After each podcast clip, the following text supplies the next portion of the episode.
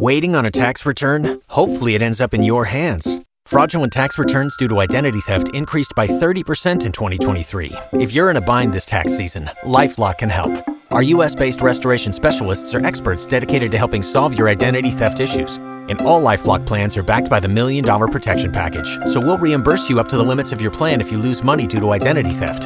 Help protect your information this tax season with LifeLock. Save up to 25% your first year at LifeLock.com slash aware. Hello, ladies and gentlemen. Justin Harvey here, The Justin Harvey Show, with a spectacular show planned. Because you all know that Bloodsport is my favorite film. I'm excited to bring uh, yet another actor from that film, Nathan, to the show. Welcome, Nathan. How are you doing, sir? Hi, how are you, Justin? I'm fine today. Thank you. I I am doing wonderful. I'm like a kid kid in a candy store right now, to be honest. So I'm glad yeah. to help you. So um you know, where would you like to start? I mean, you know, there's a lot that I want to cover in such a short time and uh, one of the things I wanted to touch on first before we get into uh, the whole blood sport aspect, and I know this is not in particular order, but I think it's wonderful that you're a uh, special education teacher. Right. Yeah, I teach special ed in New York City uh, school system. Teach sixth grade. I used to teach uh, high school. I deal with kids with uh, various learning difficulties. Um, some of them uh, it's hearing, some of them it's learning, sometimes it's uh, graphomotor, meaning writing, and many other things. But I also deal with gen ed kids because you know um, all kids have their um, their things they're good at and things they're bad at. So sometimes the kids that I deal with have somebody noticed that they had a problem, but some of the same kids have very good skills in areas that you would be surprised in. Like so, they might be good at math and horrible at writing. And uh, you know, same thing about martial artists. Not all martial artists are good at forms, but they're good at fighting, and sometimes Yeah. vice versa. So you know. Yeah, and and believe it or not, you know, um, a lot of the times, uh, martial art uh, martial arts teachers will say, try try to keep from using your martial arts and and not fight. You know, fighting is last resort if possible. Right, exactly. And quite frankly, uh, as you get uh, better, and this is a debatable issue, probably one of the biggest debates in martial arts, is that as you get better, you shouldn't fight. Period. You should be able to avoid it. You should understand your opponent's psychology. Uh, you understand the situation, how to avoid fights. Like for instance, one of two of my colleagues worked in the psychiatric units here in New York City. Mm-hmm. And beating your uh, opponent, which is usually a patient, to a pulp is not an option. So they're very good at things called chin na, which is like you know uh, grappling, and shuai jiao, which is throwing and wrestling, so that they Mhm. can restrain a uh, client, a patient, so that that person doesn't hurt themselves or others, even if they're on PCPs. Because I know some people in the background are like, well, what happens if they're on drugs and PCPs? Well, if your chin na and shuai jiao is good enough, or your jujitsu, in the case of uh, Japanese arts, you should be able to restrain that person, but you have to be in the right state of mind. That's where your meditation, your qigong comes in, your diet, your lifestyle, some of the Mhm. old Shaolin regimens. So, um, but yeah, but for your average guy, you know, you get scared, your training kicks in, and you hopefully you don't go to jail and you don't hurt yourself. Yeah, yeah. And, and as far as far as your special education teaching, I wanted to ask this because I actually use the software on a day-to-day basis, and I've helped Okay. the company, you know, find bugs in the program. But uh, do you use Dragon Naturally Speaking with some of your uh, special ed students, or? I know I know that tool, and I don't use it too much because the school's not paying for it. I'm paying for it, so I might have it on Ah. one computer that Uh-huh. I pay for that license, and you know I'll do text to speech. I will change the uh, audio settings, or you know, um, try to use it. But usually I use some of the free software that's out there, on Uh-huh. like open source software that's not as many features as Dragon Speech, but it does the job. You know, like Okay. Usually, I'll deal with certain textbooks or like uh, the Lightning Thief, for instance, is a book that we use in our curriculum. So I'll have the the chapters in text to speech or vice versa, depending upon what I can find for free. Yeah, yeah. And and what do you think about uh you know using iPads and technology more and more in school? I mean, what's your take on that as a as an educator? Well, you know, we do use a lot of uh, uh, iPads and uh, laptops, and I find that iPads are good, but sometimes the proprietary nature of the iPad OS impedes my ability to use it in different platforms. So I might have a, a program, let's say something called uh, what is it called? I I iReady, which is a, a curriculum associates, and they have some really great apps that you can use on a laptop but because Apple doesn't have Flash, the user Flash, sometimes I can't show the animation or the yeah. interactive uh, technology on an iPad device. So I'll have to use a um, you know Windows-based machine. Okay. but okay. yeah, I mean, I, I love using technology in general, but because of the mm-hmm. budget of the school, we have to bring your own thing, which some schools do, bring your own equipment. And I could yeah. only bring so yeah. many laptops or or iPads. I don't. I actually don't buy iPads as a sort of religious issue, but uh, my colleagues state that they're going to convert me. You know, like yeah, any day now, any day now. But uh, yeah. we use both. We use iPads, we use Windows, and I've even tried Linux. The Linux uh-huh. stuff is not as stable as I would need it in a school situation. Mm-hmm. So, but uh Linux, some schools use Linux when they can, but uh, usually in general, I use a couple of laptops and um, either the curriculum associated software or iReady or Go Math or you know, but my favorite tool is something called OpenEd.com, which mm-hmm. is a collection of different websites which you go to, and you can get access to them through the one website. So you have your Common Core aligned materials, but it can be a game, it can be uh, the DBQ document-based questions, it can be a video like LearnZillion, or other tools, but all in one place, like all in one shop shopping, but for free. They have a uh-huh. paid subscription, but in general, though, most of the stuff is free. And I have a kid who was willing to read a short story, but he's going to get tired after a while. So yeah. he can have he can play a game for a little bit, bit after he's done a certain amount of questions, you know, and then um, you can go back to that. And the scores are um, saved within the app, similar to another app called Edmodo. Um, ah, ah. Yeah, but they're all good. They're all good as long. But you know what? Sometimes the kids really need just like a pen and paper and write it down on a piece of paper because that tactile thing is important. But yeah, like, like yeah, like the good old fashioned days, you know. right, exactly. You need you need both. What you need is options.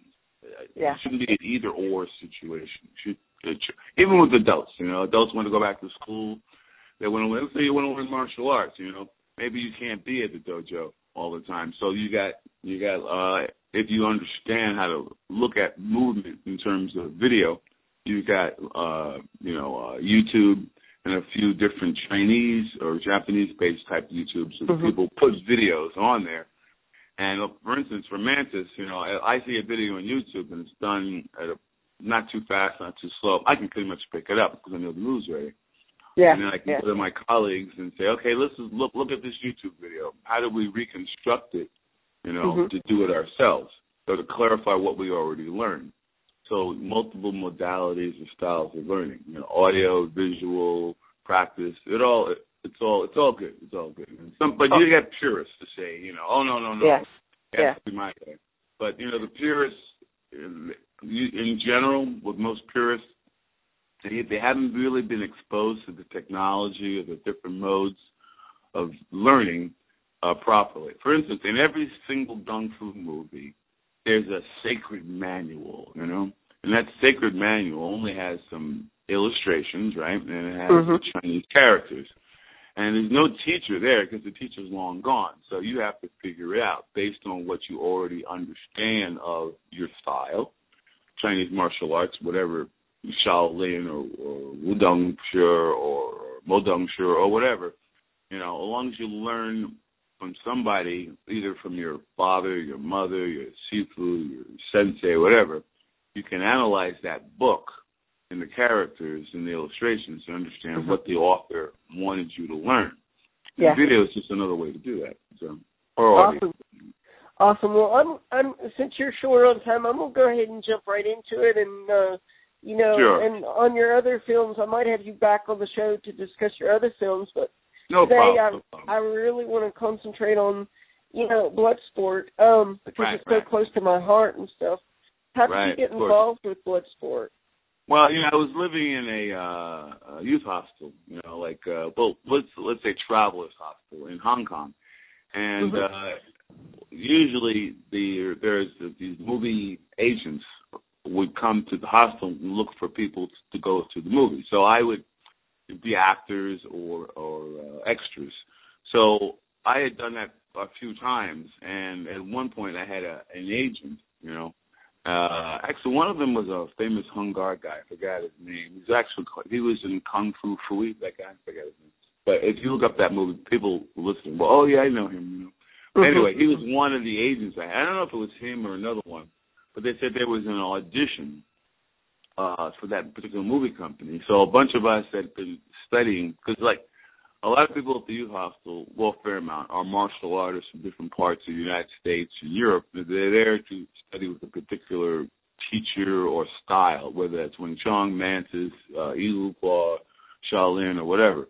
And in uh, an area called Sham Shui Po, which is on Kowloon side of Hong Kong, a lot of us would stay in these youth hostels. So you would either have an agent or a one of the movie casting people would come to the hostel. So we went to an audition, a bunch of us, and uh, I got picked from you know the group. And uh, it was really rare because that particular movie they wanted us to sign a contract that said we wouldn't ask for money later, which was quite unusual because the Hong Kong Yeah. movie companies never bothered with that sort of thing. So we knew it was an American movie. And then, uh, you know, so we, yeah, we did the audition, and then, you know, we went through a, a process of, uh, you know, uh, going from there to casting, and then to the the location. Now, I I I I do realize that you have like a like, you have like a smaller part where you fight on that island, you know, at the beginning. Yeah, yeah, it was a small part. Yeah, a small part. Yeah, was you was you hoping for a, a bigger role than that, maybe to actually have a little bit more time in in the film, maybe even you know be part of the fights that took place in the film, or Well, I mean, they what they did is they had the script, right? And Mhm. uh when they casted us, they were casting us for particular roles, uh particular characters they fit. And it was kind of interesting because it was out in the in the new territories, I believe, in the sort of really foresty area, and um and you know the casting guys, a lot of them are Chinese, and they did, or particularly Cantonese, and their English was good or not so good. So when they're giving you directions, they're telling you, I want you to do this, this, or that.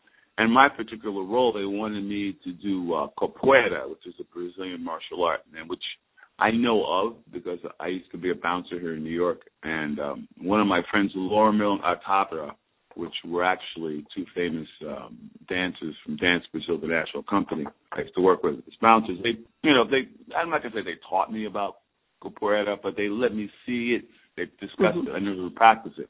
So when this guy's asking me to do these these moves, I'm kind of like, uh, hmm, I can try, right? Because I can't, you know, do a handstand or anything like that and kick somebody in the face, right? So I Yeah. did a couple, a little bit of the ginga, you know, best I knew. And the other guy, I think he knew a lot more than I did.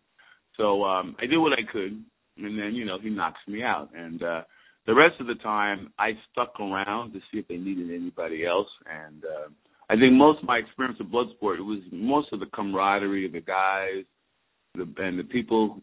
A lot of us were this from this gym called Eddie Myers Gym. It's actually, if you looked at that interview I did with the um, uh, Spanish uh, movie historian, I Mhm. discussed that gym, and many of us, or a group of us, were from that gym, and uh we had roles. Like Eric Neff was in the movie. I don't think he was from that gym, but he's from that group. You know, Eddie uh, Jeffrey Falcon is also from that group. So we went there with specific instructions as to what we most likely were going to do, and Mhm. actually also how to behave. You know? We were Wow. told very specific instructions how to behave. I don't know if I want to get into that, but we were told, you know, to be professional. Let's put it that way. Yeah, be yeah. professional and uh, take our roles seriously and our interactions with the other actors. Wow. And uh, we tried to do so, and uh, it was a very interesting set because it's in the woods and they're setting up all this equipment, and uh, you know, everyone has a role, but like usually most of the movies we did, you know, the, were in Hong Kong where there were you know bathrooms, for instance, and there were buildings, and uh, you know was very structured. But my particular scene wasn't like that. I was in the woods. Now, some of the movie does take place. A lot of it does take place in structured buildings and particular locations. Yeah, but mine was a little yeah. bit more rural area. Yeah, and I, I've heard that some of it. David Worth told me that some of it was actually filmed in Thailand. Some of it too, like Exactly. Some of it was filmed in Thailand, right? So I mean, think of it. That's the beautiful thing about movies. You don't really know where all of it is done. I mean, I mean today it's not unusual, like uh, Star Wars or whatever, to be filmed all over the world. And same with that movie. Some of my movies also were filmed in Macau, but also in you know new territories in Hong Kong. But yeah, uh, the movie was you know well put together considering how many places it was done. And I was only asked to do that one particular scene, and then I just stuck around. But I wasn't there many days. I was there a couple of days. Eric was there a lot more because he had more to do. wow, wow. Yeah. Yeah, actually, you should actually get in contact with him. He'll tell you all about uh, that coconut that he had to split open and how that was done. But Yeah, I'll, I, yeah. I won't let him. Uh, I, I'm not gonna like you know. I'll let him have the the pleasure of telling about that. Yeah, see, I've been I've been trying to find him so that uh, you know that I could interview him too because and, and I do apologize for this because I was looking for you too, but I actually had you too. I actually had Mixed up. you confused. Yeah, yeah, it's mixed up. That's fine. That's cool. Yeah, Yeah. you know, uh, he's on my Facebook. If you look on my Facebook, he's there. So is John Delatsky. He's another. He's probably a lot more well known than I am uh, in terms of Hong. Actually, we call him the grandfather of uh, Hong Kong uh, movie. I guess we call him, you know, Guilos, which is a white devil. I'm a Hap Guai, black devil. That's the Chinese term for. Uh, Mhm. Or you should be called. You should be called Hopion, like Black American or, or white or white American. But anyway, the point is, um, on my Facebook, there's quite a few people there from the movie or from the Hong Kong uh, era. There's one gentleman, a Latino gentleman, I think he is. Uh, he's also in the movie. I think you probably know him already. I forgot his name. Is it Paco? I forgot. I'm gonna, I don't want to mess up. Uh. Paco, yeah, I I know him. He's just hard to nail down. I've actually um I've actually spoken to him once on the phone because uh Oh, good, uh good. Frank, Frank had called me up a few years ago and he says, you know, I got Paco here and he wants to speak to you and I'm like, Oh, that'd good. be cool. So, Good, So- good. Yeah, he's he's done rather well in the martial art world. You know, in terms Yeah. of uh, you know Thai boxing, and uh, he's become a world figure in that particular style. He's very successful. Yeah. and uh, I'm also good friends with uh uh Michel Qissi who was in Mhm. the film. He's a Right, right. really sweet guy. He's awesome. He's Good, awesome. good, good. Yeah, it's funny. A lot of these guys I haven't really talked to you talked to more than I have, uh, which is interesting. But you know, the thing is, like that movie for me was one of a few movies I feel like there's a profile for me, and uh, what is it, IMB something or other that. Uh, Yeah, movie- Internet Movie Database. Yeah. Right, and it's only got about I don't know five movies, and it did about twelve actually. And the, but you know, I, when you're doing these movies, it's just a payday for me. It's like you know, go over here, jump over that, it, you're gonna get hit, blah blah blah, and then it's done. You just sort of go back to your regular job. I was working in a couple of bars and um, down in the what is it called Central, which is a part of Hong Kong Island, and. uh so I wouldn't really think about it. And it's actually that Spanish that gentleman from Spain did the interview. He really forced me to go back and scratch my memory and think about all these movies and look what pictures and photos I had because I just basically forgot about most of them. Because I was really there to study Seven Star Mantis with a gentleman named uh, Sifu named Lee Kam Wing, and then I studied with other um, mantis and non-mantis um, uh, martial arts and sifus and people in Hong Kong, and the movies just sort of just came up. But I'm glad he made me do that because you know by looking back at that data, I was able to remember people that I had forgotten about. Then Facebook became this major social media uh, keeping contact tool. So I found some of these people and we reconnected. You know, it, I mean, it, I've even sort of not really reconnected, but I went back and tried to keep up a little bit with Donnie Yen because I knew Donnie Yen from uh, Mhm. from Hong Kong too, but not from movies, but from the gym. You know, used to Yeah. the same. And uh, you know, from the nightlife, I used to used to go to the same uh, nightclub I went to at one point. Wow. Wow. It's Hollywood, called Hollywood East. You can actually, if you find you can ask him about Hollywood East. Wow. He's he's a great breakdancer, by the way. Awesome. And I was I was going to tell you a few years ago I was up in uh, uh Buffalo, New York, and Mhm. I loved it. it. I spent a week there, and I absolutely okay. loved it. But I hope it was uh, uh summer or spring because it's quite cold in winter. Well, actually, I actually, I made the mistake of coming during the winter, and Ooh. I went to Niagara Falls and Wow. froze to death. I was like, Yeah, Uh-oh. you you're braver than I am. I would never go there in the winter. It's much too cold. No, I'm not that brave. Uh, no way. but hey, Right. got to give you credit for you know going up there. Yeah. And New York's a great state. Um, you know, is it, we, most people think about New York as New York City, but New York Mhm. City is just a small piece of the state. And upstate, there's a, a great terrain and places for vacations and camping and farms, you know, Native American reservations, and just all sorts of activities that you can do other than New York City. And of course, the New York City Travel Bureau is probably upset with me right now, but I won't. But uh, yeah, yeah, yeah.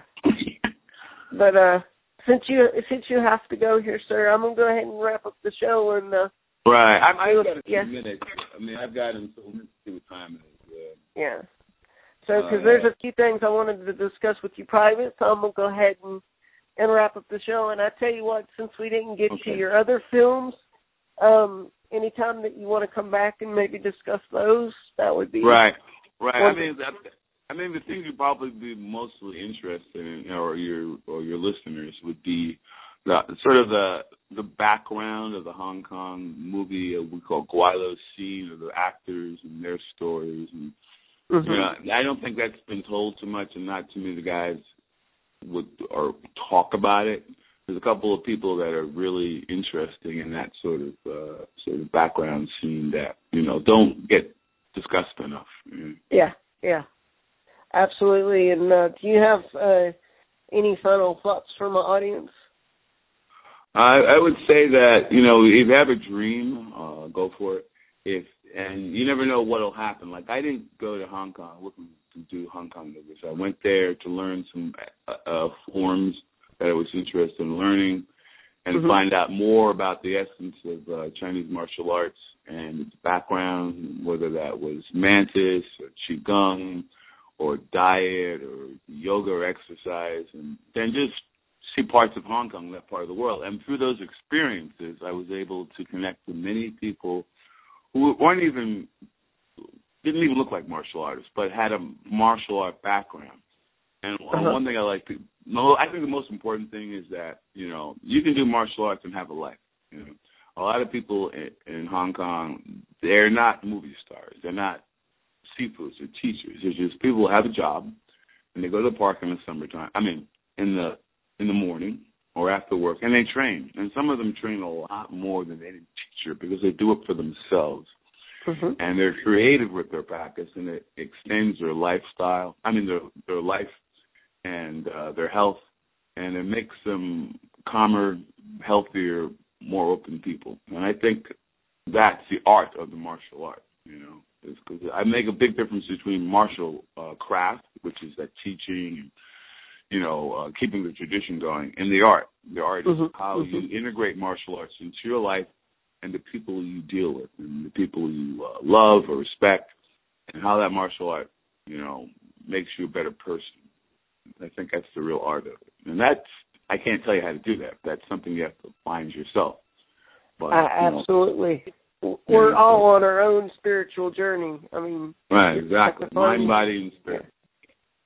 we have to find our own uh, path and way. Right. I, And martial art's a tool. Martial art is a tool. It's not an end in itself because it leads you to other things. It leads you to diet. It leads you to lifestyle. It can help you with uh, many uh, diseases of the body or ailments and illnesses if you're open to the possibility. Like Mhm, one of the mhm. biggest problems with karate guys, and I love my karate brothers. I know my kung fu guys don't, but I, I like them because I started off in karate, Kyokushin karate, and that taught me a lot. Is that a lot of karate guys have a problem with heart attacks carpal tunnel syndrome and uh, arthritis because Mm-hmm. they don't get to the other side. You guys get to the other side. They have some of the uh, Chinese uh, yoga stuff towards the end of their practice, and they get to that. And some of the uh, Japanese guys that get into Kai, or their own version of Chi, and learn how to meditate do. But the guys that are just military focused, sometimes they don't last too long. And they have the skills, they have the technique. They just have to look at more at how their art is well rounded. Because the information is there. And sometimes the Americanization of karate, sometimes that's lost. But you know, Yeah. these days with everybody getting into mind, body, and spirit, people looking back at what they do normally and go, hey, wait a minute, what's this chapter I didn't look at I thought was not so important? Well, maybe I should look at that again and integrate that into my practice and what I teach my uh, students. So you never know. I mean, the possibilities are out there if we're open to the possibilities and not just, you know, tournaments and show me show me how you can kick my butt, you know, and uh, you know, how many stripes you have on your belt or how many awards.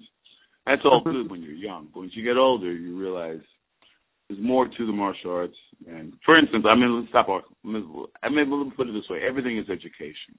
When you go to school, you go to high school, you're not learning just to get a job, you're preparing yourself for life, to be able to be a critical thinker, but also the skills to look at the world around you and how to deal with it.